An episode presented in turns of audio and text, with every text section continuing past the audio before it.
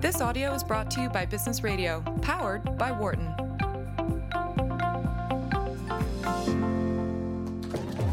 Listening to a special presentation of Knowledge at Wharton, celebrating Wharton's reunion weekend. Here again is Dan Loney. Welcome back to our reunion radio special here on Sirius XM 111. And we have seen the market soar in the last couple of years with gains of 20 to 30%. That means that the investment sector is in generally pretty good condition right now. There have been questions about whether or not we would see a pullback sometime in the next several months. There are still all kinds of investments seemingly to have value to them right now. David Burkart is a 1998 Wharton grad, as we mentioned.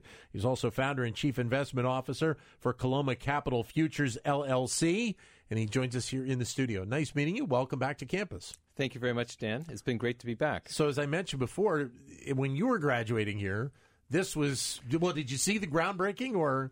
I think there was a pit. Right, exactly. The pit, it's not Pittsburgh, but it's a different city, but it's nice to see here. So what has your Wharton experience meant to you both as a student, but also post-grad in your professional career? Well, for me, it was really, like most people who come to Wharton, is to transition. I was in finance, but in a relatively junior role, and this allowed me to break into those roles that I really wanted to have. And I feel very fortunate that I was able to go back to the city where I came from, which is San Francisco, and as well as contribute to there. So I've obviously been to the Wharton building out there in San Francisco, the Wharton program, as well as an alumni interviewer. I helped with the committee here in terms of arranging things. But I think it's just it's a great way to be someplace, come to a new place, just be immersed in that experience, and then take that back to the place that you came from, and then just take that to the next level. So tell us about your company. Tell us about Coloma. So Coloma Capital Futures is a small firm. We do only manage futures, which basically means we go long and short. We do two strategies. Commodities is the main one that has a 9-year track record, so a long time. These gray hairs, which you can't see, they all are from work, I assure you. Right. But it's one way that people, when they think of small companies or entrepreneurship, they don't often think of the investment business. Yeah. And so that's one of the things that I felt was important to highlight in coming on the radio here. And what we do focuses is on what's going on in the markets from a fundamental perspective, and then we try to either apply statistics to that or just apply our human knowledge. So we do that on the commodity side as well as on volatility or VIX futures, as had been in the news relatively recently. Yeah. And so we basically look to be long and short, be very hedged, take only the type of risks that we want. And I think that's the main thing about investing generally is just know what you're investing in. Make sure that, yes, I want that risk. If you don't want it, look for a product or act in a way that says, okay, I'm going to get that out of my life. So then how do you react to the investment culture we've seen in the last 2 years where seemingly, at least when you're looking at the markets, I mean, it's what, 20, 25, 30% on the Dow that's gone up. And seemingly we've seen other elements. Gold has pretty much stayed in the same ballpark over that period of time. How do you look at this investment segment in general? Well, for my mind, it's driven by interest rates primarily. In other words, cheap money ended up basically in very limited sectors. And in this case, it ended up through the banks to investments, whether those investments were in private equity or through the private sector. Yeah. Certainly in the Bay Area, we've certainly seen our share of very large private companies. Sure.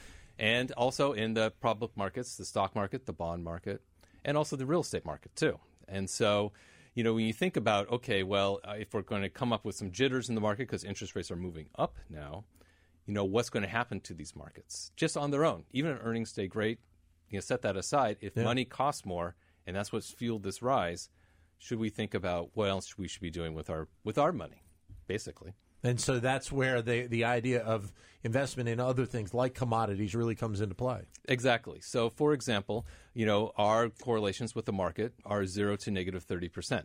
And yet, depending on how the accounts are structured, you can do as well as the stock market has performed historically after fee. Yeah. So it's really the type of thing where, you look for where is that placed in the portfolio. So you don't look at what we do on its own. You look at what we do in conjunction with the other things in your portfolio. Right. I think one of the big issues in the investment management industry is fees, of course. Sure, yeah. You want to get if you pay a lot of money for something, you want to get something back, right? Yeah. And so to me, that's the other aspect is saying, okay, are we getting value for money? Obviously, that's the trend of indexing. I used to work for Barclays Global Investors before it was sold to BlackRock. That was indexing, basically, right? And so I think, you know, when we think about how the markets are transitioning, part of it is how do we get more and how do we save more and therefore have better value in our lives going forward? Because we never know what's going to happen. Right. We're joined by David Burkart, who's the founder and chief investment officer at Coloma Capital Futures. You're listening to Knowledge at Wharton here on Sirius XM 111 Business Radio, powered by the Wharton School, our reunion radio special on this graduation and alumni weekend here on the University of Pennsylvania campus. Being in the San Francisco area, obviously that's really the heart of the tech run that, that we've been seeing over the last decade or two. Investing is seeing tech playing a role as well. Robo-advising, other elements is into it as well. What do you see as the benefits of tech playing a bigger and bigger role in investment in general? Well, I think there's a lot of aspects. Some of them you might think are pretty boring. You know, it's operational. Like if I place a trade, how quickly is that executed, right? But that's very important for transparency. For fairness, are you getting a fair price? Right. Even if I'm on San Francisco and not in New York or Chicago where our futures are primarily traded, I want to make sure I get a fair price for my clients, right? So that's one, if you will, simple aspect or basic aspect. Another, of course, is on the client side. Can they see their accounts? Can they monitor them? Is there transparency on the client side as well? Another that, of course, that is very timely these days is machine learning, AI. So most machine learning AI programs have a very, very difficult time with the markets. Right. That's because statistically, they don't act normal. And I mean that in a statistical fashion. Sure. They don't act normal also. Right, exactly. Humans ways. Yes. But, and I think that's part of the challenge because machine learning, which is a fancy statistics and categorization and regressions, is basically they're looking for those statistical relations. Biology, that's easy. You put in sugar, a cell reacts a certain way, right? If you break down fats, that happens a certain way. That's not true in the world of investing. The way that I sometimes say it is there's 10 things that affect the stock market, but only 2 of those things are actually active on any one day. Yeah. So you have to figure out sort of what is driving that market on that particular day. So we do have some statistical processes as part of what we do, and we're in the process of applying a machine learning algorithm to one of our programs in parallel with what we're doing as sort of, let's call it human programming. Yeah. But I think that's, you know, one of the basic ways where even a small firm can capitalize on these big tools and with the right knowledge and experience, you know, drive something that's of value for their investors. You mentioned the Chicago being the heart of futures. For those people that don't follow it, futures is a unique bailiwick for a lot of investment people. In terms of your firm, how grand is the scale of futures that you were involved in? We were talking briefly before you came on the air, just a few of the areas that that you're looking at in terms of futures. Right. So, for example, on our commodity strategy, obviously we trade in the energy markets, which are the biggest commodity markets in the world. But we also trade in coffee, sugar, cocoa. Cocoa, for example, 60% of all cocoa comes from 2 small countries in West Africa. So Ivory Coast, 40%, another 20% from Ghana. Ghana chocolate is excellent, by the way. I would recommend it to anyone. And coffee. Coffee is also one of those commodities that, you know, is more broadly grown. But and, you know, there's certainly a lot of issues about fair trade and, you know, where it comes from, how it's sourced. Those issues are true with cocoa as well. So you also have a good example of some of those political issues affecting what happens in these markets. Yeah. Climate, weather is very important. We follow the weather very closely. Obviously, what happens in the Midwest is very important for the row crops, corn, wheat, soy. So I think that's one of the balances that you have to think about is say, okay, is it something fundamental like weather that's moving these markets? Or is it something political, such as what's happening with Iran, what's happening in oil generally, the Middle East, or the shale revolution here in the U.S.? So I think there's, you know, all these aspects make it, a challenge to invest in, but also make it fun.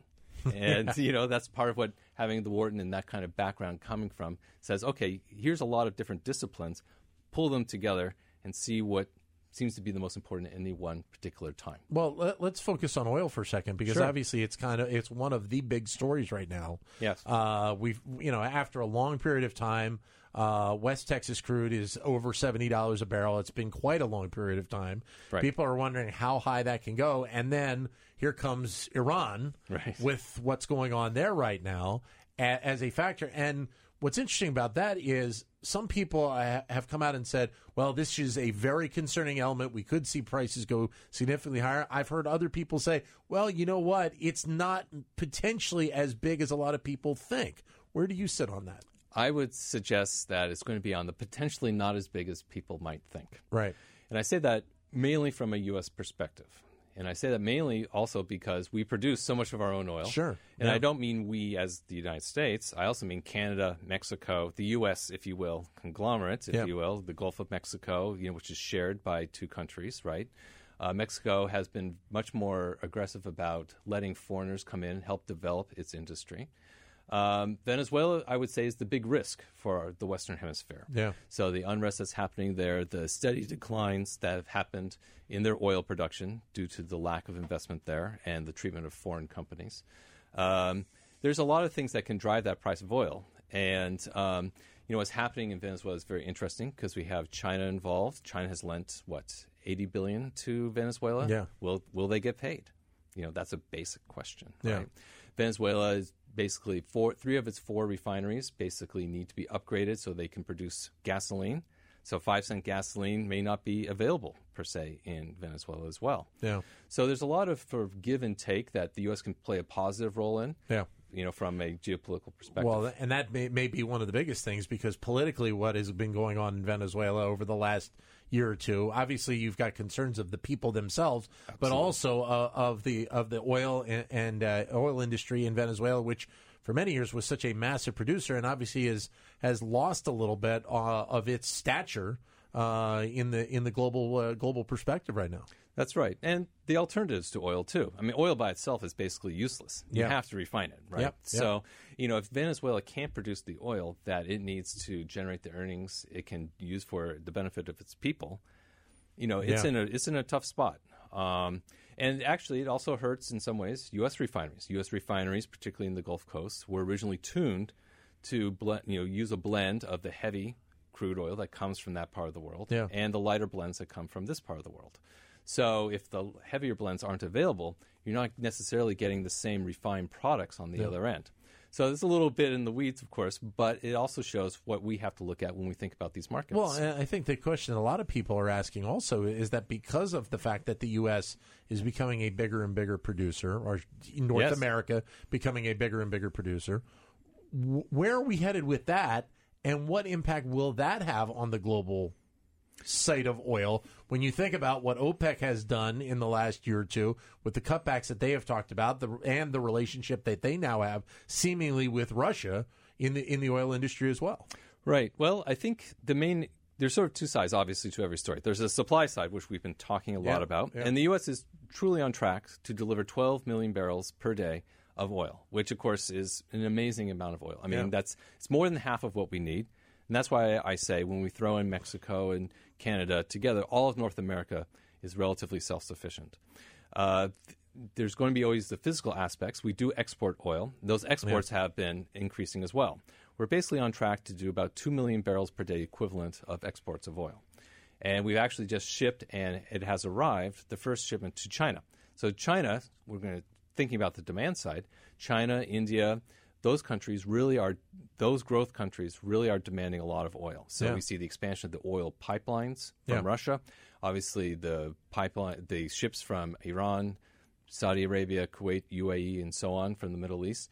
You know, so it's trying to figure out that balance. And, you know, and then that goes into the general macroeconomic state of things. As long as growth in China is 6%, 6.5% or more, then we're going to start seeing still that very high demand. Right. They also have a strategic petroleum reserve like we have here in the United States. Yeah. They want to fill that too. So there's a lot of factors. But it's also going to mean that the pipeline issue here in the United States is going to become a bigger and bigger topic in the years to come. Right. And actually Canada is the hub of that. So they have a lot of oil up there that they can't necessarily ship out except through the United States. Yeah.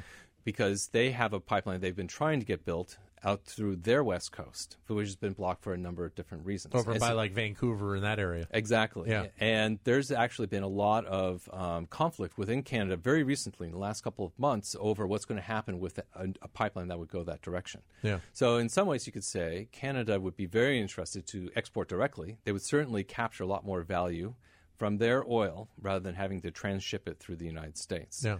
So that's all part of the balance and what we're all trying to figure out here. So then what do you expect to occur, and I will shift it to NAFTA for a second. Sure.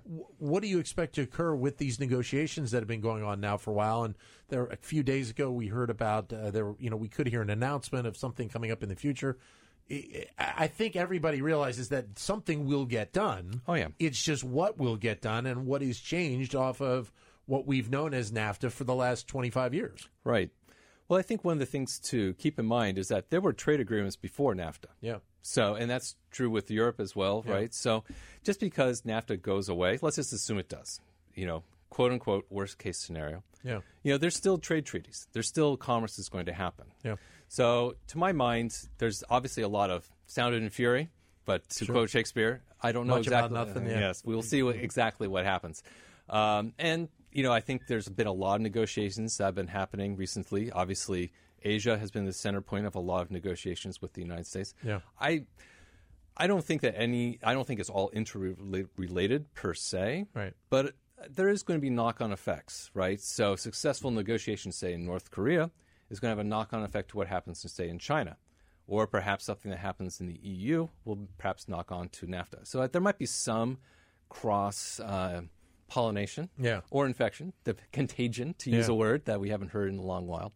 But I would say that I would be less caught up on the minutia of what's going on with the those negotiations. So how much does the commodities market come into play into some of these negotiations?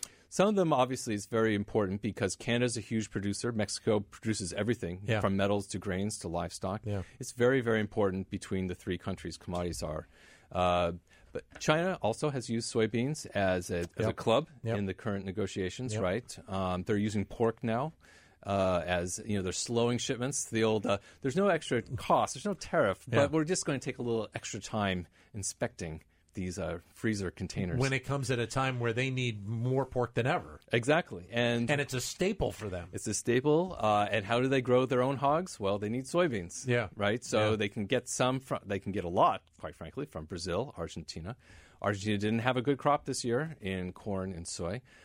This year for the U.S., we expect things to do pretty well, perhaps not as well as last year. The weather will have a big impact, but corn's going in the ground right now. So, and the American, Canadian farmer can plant basically the whole crop in a week. So, talk about technology affecting the business, right? Yeah. I think that's again, one of the knock-on effects that we don't always think about. Obviously, that's where someone like me would come in to say, hey, let me follow that for you so you don't have to. Well, it is amazing when you think about the technology and just specifically about farming. Mm-hmm. For a second, exactly. Saw a video earlier today of a grain hauler coming through a field and how the technology has kind of impacted that part of it, which obviously plays a downstream effect to the benefits, the profits, and to the trade markets. Exactly. And we have to deliver grain all the time, right? Yeah. And so there's always storage costs associated with that because there's only a certain growing season, right? Yeah. So. That's part of the management as well. And when you think about the big, why are there the big firms of, say, Cargill, Conagra, all these big firms, ADM and so on, their linkages, their tie-ups, their global presence is extremely important for the U.S. and the countries that they serve. Yeah. So, there's a lot of knock-on effects, not just in, the trading, the markets and, it's up today, it's down today. Yeah. But it's also important, like, okay, can I eat today? Yeah. And that's really what I find interesting about commodities. It's hard, it's physical, it's right there. Well, enjoy your chocolate. No, I was going to say, and I'm a chocoholic. So, but these are all things that you can physically touch, and they connect with most consumers in general, which I think is a huge part to this. So, exactly, David, thank you very much for coming in. Enjoy your time here on campus. It's been wonderful. I appreciate the time. Thank you. For more guest interviews, check out our Wharton Business Radio Highlights podcast on iTunes and Google Play.